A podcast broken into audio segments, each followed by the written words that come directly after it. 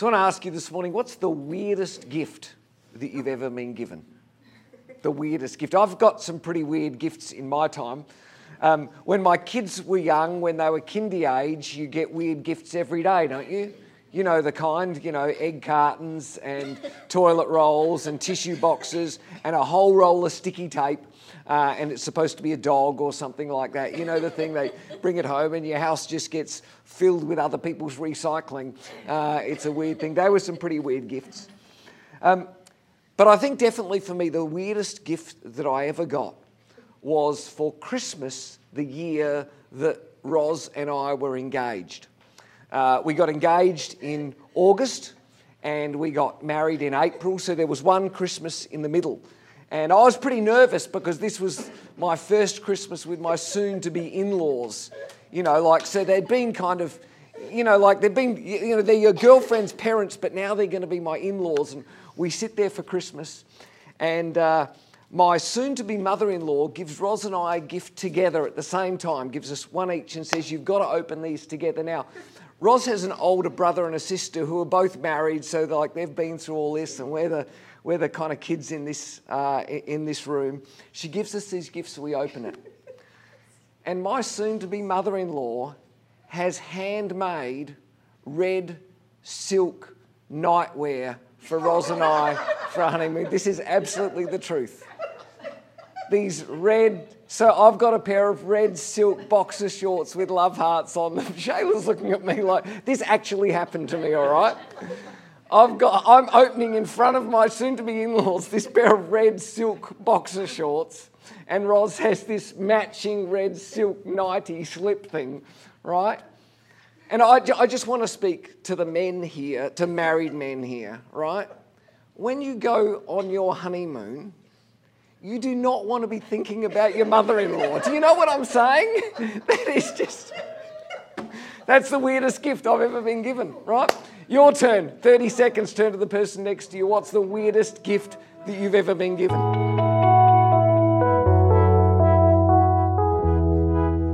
Hey, so we're in this series that we're calling Weird Things Christians Do, and we're acknowledging that weird things happen all over the place, don't they? There are weird things that happen in your family. Every workplace has their weird things. Uh, your neighbourhood or your community, I'm sure, has weird things. If you're a part of a sporting group or whatever, everyone has their weird things, things that make sense to them. But if someone from the outside walks into it, you're like, what is going on here? And churches are no different. In fact, churches maybe are you know, the best at it. There are weird things that happen in church, things that if you've grown up in a church or if you've been in a church for a while, you just do them because that's what we do at church. But if you're new to church, you think, what is this? And of course, we're also acknowledging in this series that there are lots of things that happen in church that even if you've been around church for a while and you do them because you're like, that's just what we do in church, deep down you kind of ask yourself, why do we do those things? I don't actually know why we do that thing at church. I know it's a thing we do at church. So, in this series, we're asking ourselves those questions that generally people don't ask or maybe don't have the courage to ask. Why do we do the things that we do? Why are they so important? Um, where do these things come from? Um, and what do they mean for us today? And so, today, we're going to talk about the weird thing that is giving in church.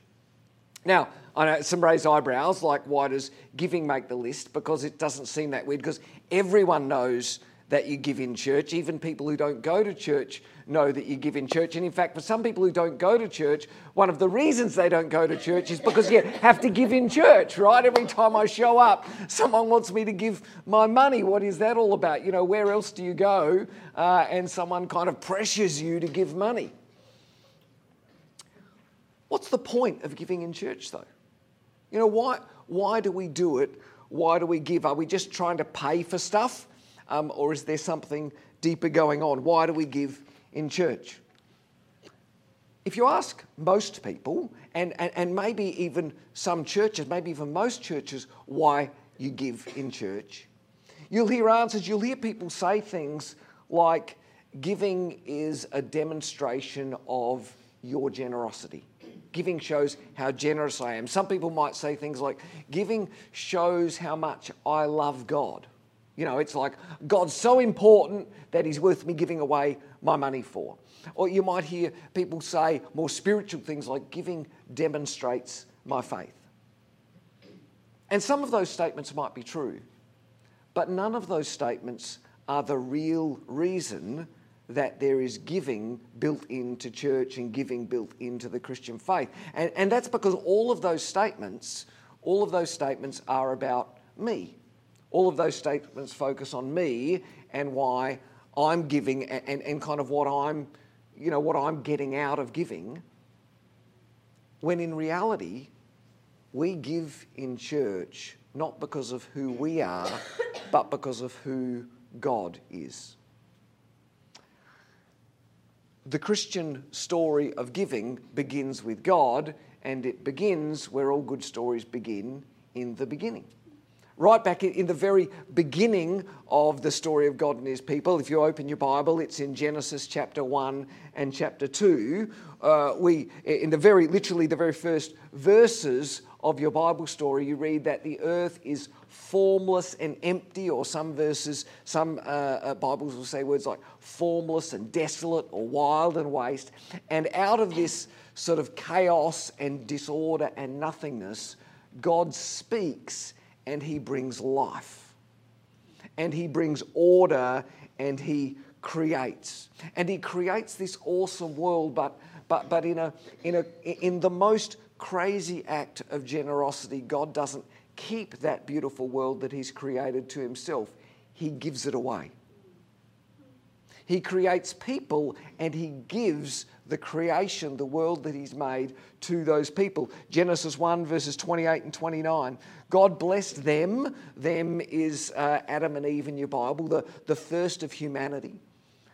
God blessed them, humanity, and said to them, Be fruitful and increase in number. Fill the earth and subdue it. Rule over the fish in the sea and the birds in the sky and over every living creature that moves on the ground. Then God said, I give you. I give you every seed bearing plant on the face of the earth and every tree that has fruit with seed in it. They will be yours for food. Can you hear the language of generosity in there? God blessed them. Be fruitful and increase in number, fill the earth, it's all yours. Verse 29 I give you every seed bearing plant on the face of the whole earth and every tree that has fruit in it, they will be yours for food. Creation is an act of generosity. Creation is the act of a crazy, abundantly generous God that wants to bless his creation, bless his people. But rather than accept and trust God's generosity, rather than accept and live with his gift, those first people want more. And so they take for themselves. Genesis chapter 3, verse 6. Uh, when the woman saw that the fruit of the tree was good for food and pleasing to the eye, she took some of it and ate. And some of you might know that, that in this extraordinary garden, this extraordinary world that God created, there was, there was just one tree in the middle. That God, God said, You can have all of this, but just don't touch that one tree. And of course, that's just straight where the woman and the man went, didn't they? And they took it. God gives, but people don't receive uh, those first people. They go and they take. And the result is that selfishness and greed and anger and violence, things that we might call sin, into the world. But God, in His extraordinary generosity, doesn't give up on people. You would think at that moment that God would be well within His rights, and probably most of us, if we were God in that moment, would have gone, Well, that didn't work. You know, these people are no good. We'll clean slate and start again. But God doesn't give up on people. He continues to pursue people, He continues to pursue His creation with love and generosity. This generous God doesn't give up on his people and he keeps pursuing them even though they keep walking away from him. People continue to reject God's gift, people continue to take and to steal and to hoard from themselves. And this pattern of God pursuing people, God being generous and pouring out His love and His goodness and His grace on people, and people rejecting that and going their own way and taking and stealing and, and, and fighting and violence. That pattern repeats for the entire Old Testament of our Bibles. And if you could sum up the Old Testament part of your Bible in a, in a story, that would be it. It's like, a, it's like a playlist on repeat on Spotify. It's just the same songs, the same story goes around and around and again and again and again. It's a constant story of God giving and people rejecting the God that gift, uh, the gift that God gives, and rather taking and stealing and grabbing for themselves. And then the story changes because God, in the act of ultimate generosity gives his own son. That's the flip in our Bibles. That's, that's the flip from what we call the Old Testament, the old way things were done, to the New Testament. And some of you will know this, this, this famous verse, John 3.16. We you know, hold it up at football games or whatever, and it says, For God so loved the world that he gave. That he gave. For God so loved the world that he gave his only son. Friends, Jesus is a gift. Did you know that? Jesus is the ultimate gift from a loving God to his creation. It's, it's, an, it's an unbelievable gift from an unbelievably generous God. We didn't deserve it. We certainly didn't earn it but God gave his son.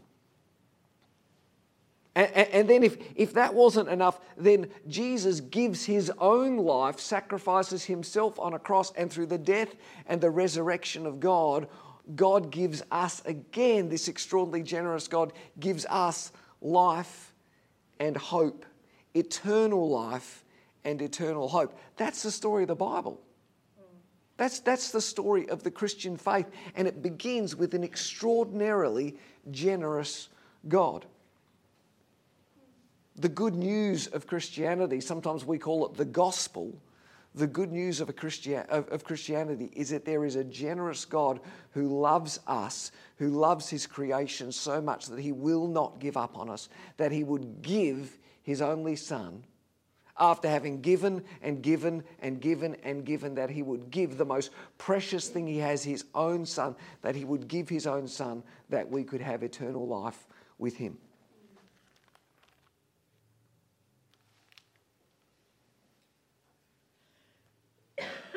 This is where Christian giving comes from. It begins with the generosity of God.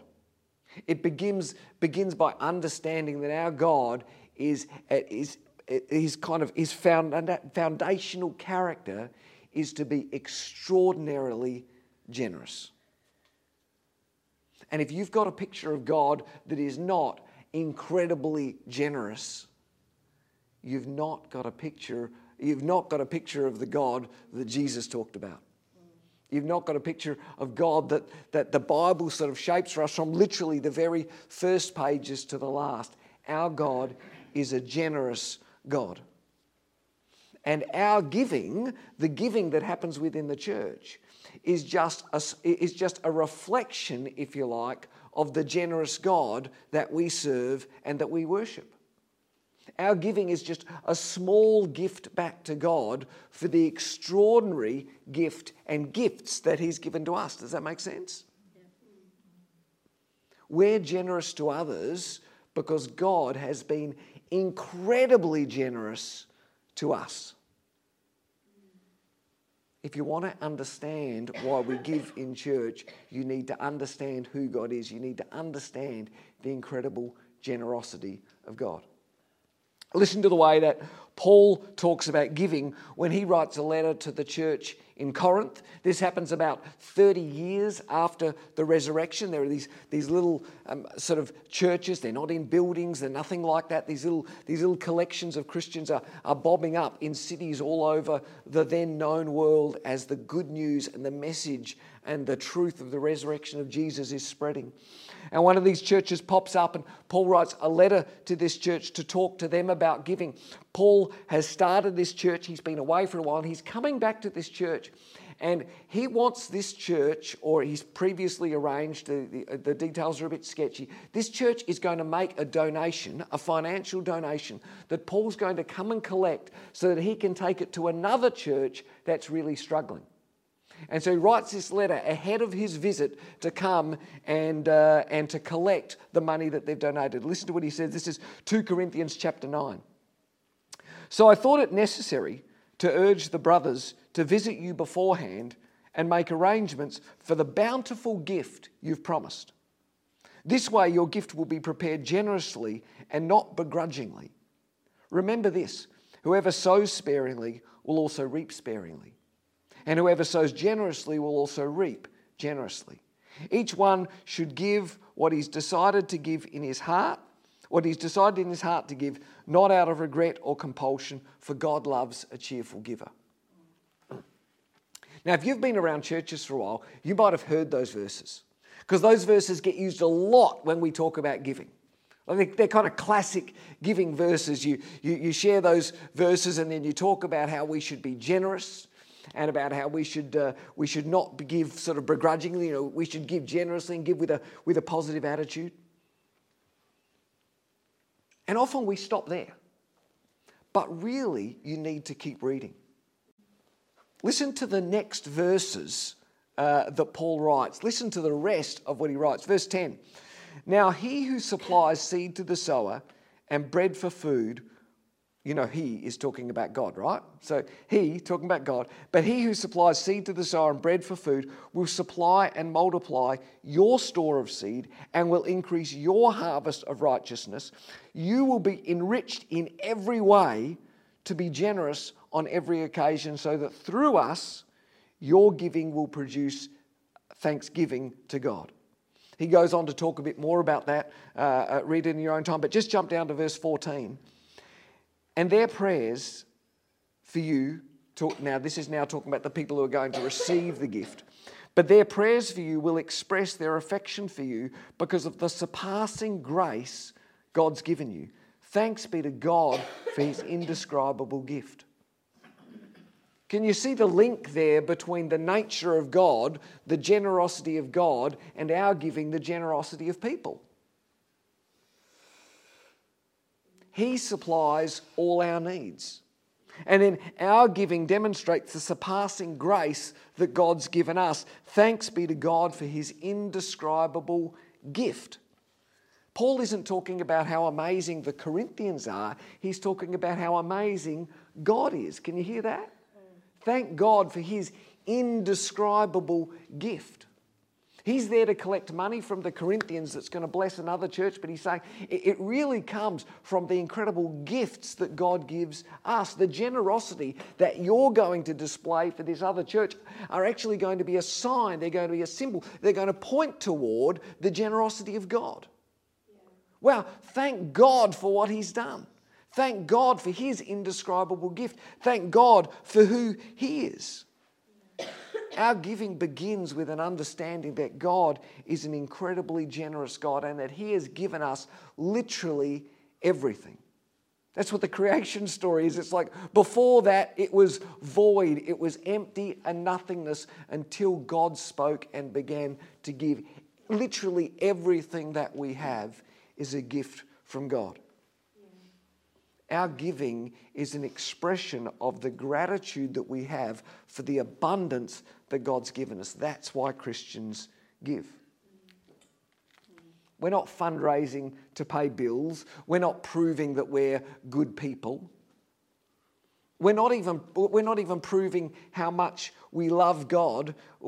We acknowledge that God is an incredibly generous God, that He's given us everything, and our, and our giving is simply an act of returning something back to God. It's a bit like if you get invited to someone's house for dinner, maybe a, a, a, really nice dinner. You would often take something to give to the host, wouldn't you? Maybe a bottle to drink or something like that. Now, you, you know that what you're taking is nothing compared to the dinner, you know, the time and the effort and the money that, that your host has put on right? You're not taking the bottle to say, well, now we're even. You know, you've been cooking all day and, and you've put on three courses and I've bought a bottle. You take that as, as a token of your gratitude for their generosity, don't you? You see, here's just kind of a little something to sort of thank you for the night that's about to happen. When we give in church, it's that, it, it's that same kind of attitude. It recognizes that God is the giver of everything. That He's set the whole thing up is that, is that everything, everything that happens is because of His generosity and abundance. And we just want to give a little bit back just to recognize that. That's why, for thousands of years, Christians have been givers. That's why, for thousands of years, churches have had some sort of a plan for giving, some kind of way that they organise giving in the church. So, let me get practical for a few moments and talk about so, what's the plan for giving at this church, at Tide Church? Well, those who know the way that we work here will know that the plan here is pretty simple because um, we're pretty simple people and we like to keep things as simple as we can. But we want to encourage people to give. We want to encourage people to give in response to what God has given you. And, and we want to encourage people to give, um, to give first and to give a percentage. Listen, this, listen to the way Paul explains it. Now, uh, this is 1 Corinthians 16. Now, about the collection for the Lord's people, do what I told the Galatian churches to do. Right? So Paul's writing to the Corinthians, but he's saying, you know, basically he's saying, this is the message that I give to all the churches, right? I told this church in Galatia about it. I'm now telling you about it. I'm going to tell all the churches the same kind of message when it comes to giving. On the first day of the week, each one of you should set aside a sum of money in keeping with your income, saving it up so that when I come, no collections will have to be made.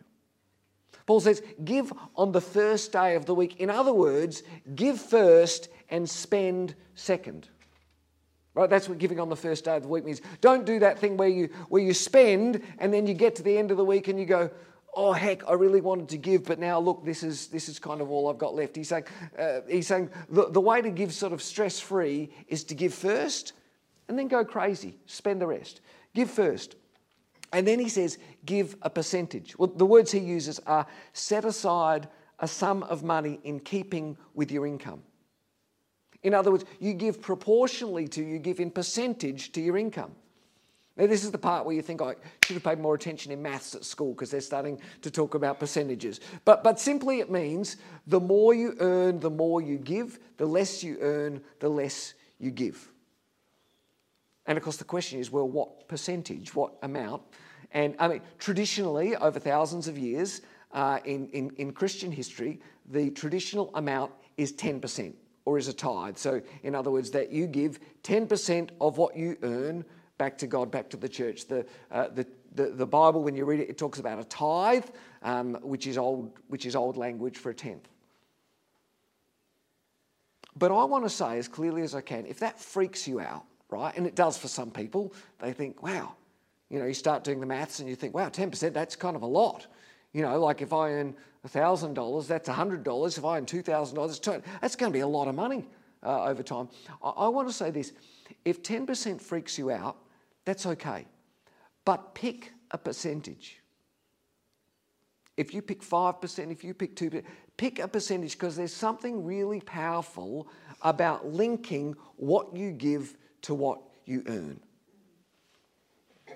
It means that if you earn more, you give a little more. If you start to earn less, you give less. It means that for some of our, our teenagers or young adults, or for some of our part time people, you might only be giving a few dollars.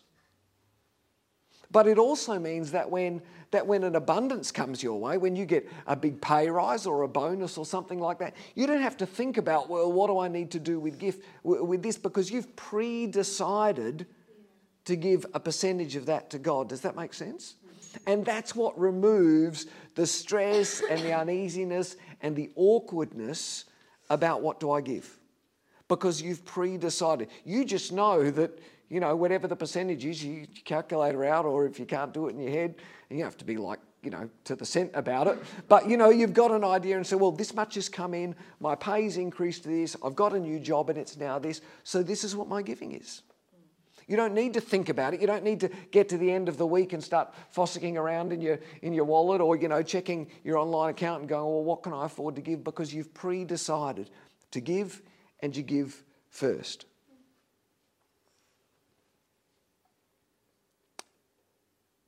This way, Paul says, your gift will be prepared generously and not begrudgingly. Give first and give in line with your income. I've had times in my life where my income's gone up and I've given more. I've had times in my life when my income's gone down and I've given less. And in both those times, I haven't stressed about that. You don't need to stress that, well, look, my income's gone down, so I'm giving less. You've pre decided what you're going to give.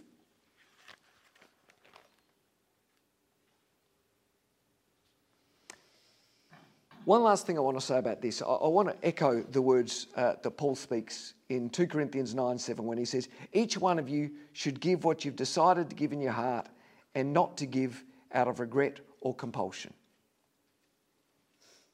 What Paul's saying is, don't ever give because of guilt. And like I said, I know, I'm like I've met people, I've talked to people like, I don't want to go to church because they're just going to, you know, make me feel guilty. That certainly at this church, that is absolutely not the intention. And I want to say as clearly as I can if you're not in a place in your life yet where you can, you know, generously and excitedly give out of what God's given to you, don't give. Honestly, don't give. Don't give anything if you're not yet in a place where you can do that and feel really, uh, not just kind of, oh, you know, that's what begrudgingly means, right? Here you go, right? Don't give like that. If you're not in a place, place yet where out of your heart you can say, God, you've been so generous to me. I'm, you know, you don't walk into someone's home and go, here's a bottle of wine for the meal, you know.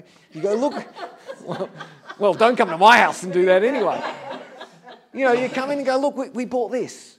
You know, I really like this. I, I, I want you to have this. If you can't give with that kind of attitude, don't give at all.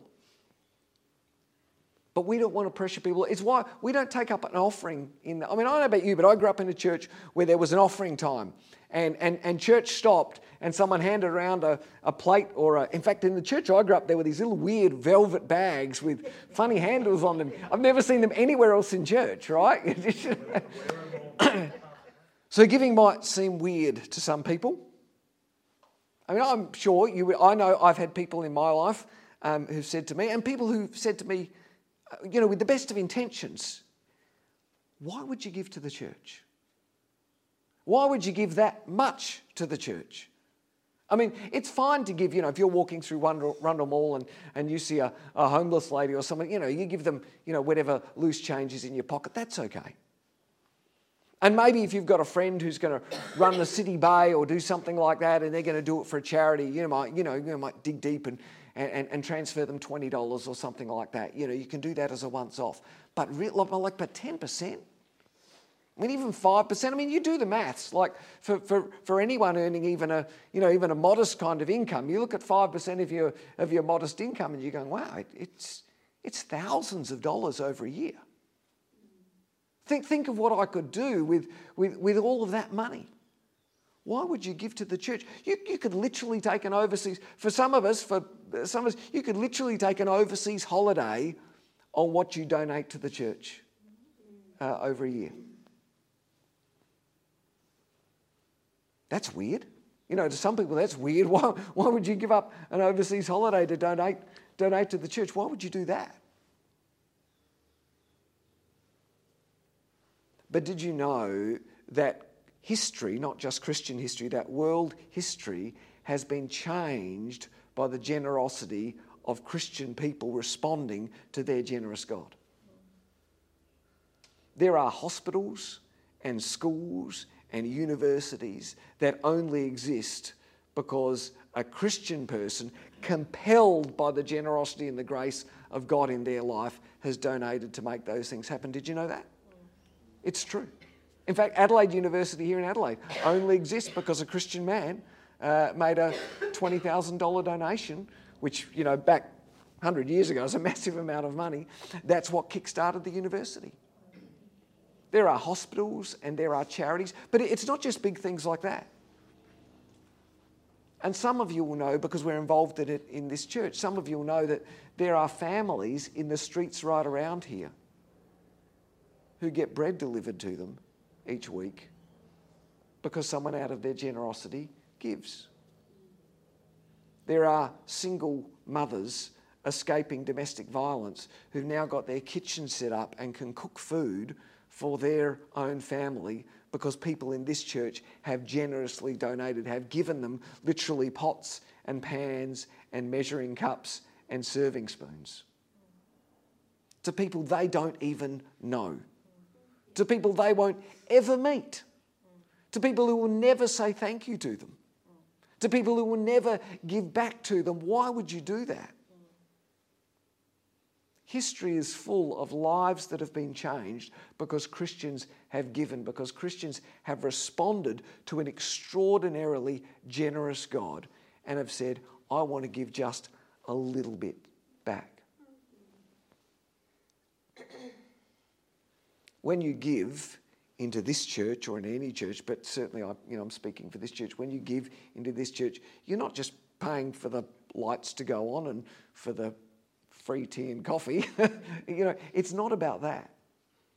It's about joining a 2,000 year old mission to bring the love of God to a, to a hopeless and hurting world. That's why we give. That's why Christians do this weird thing we call giving.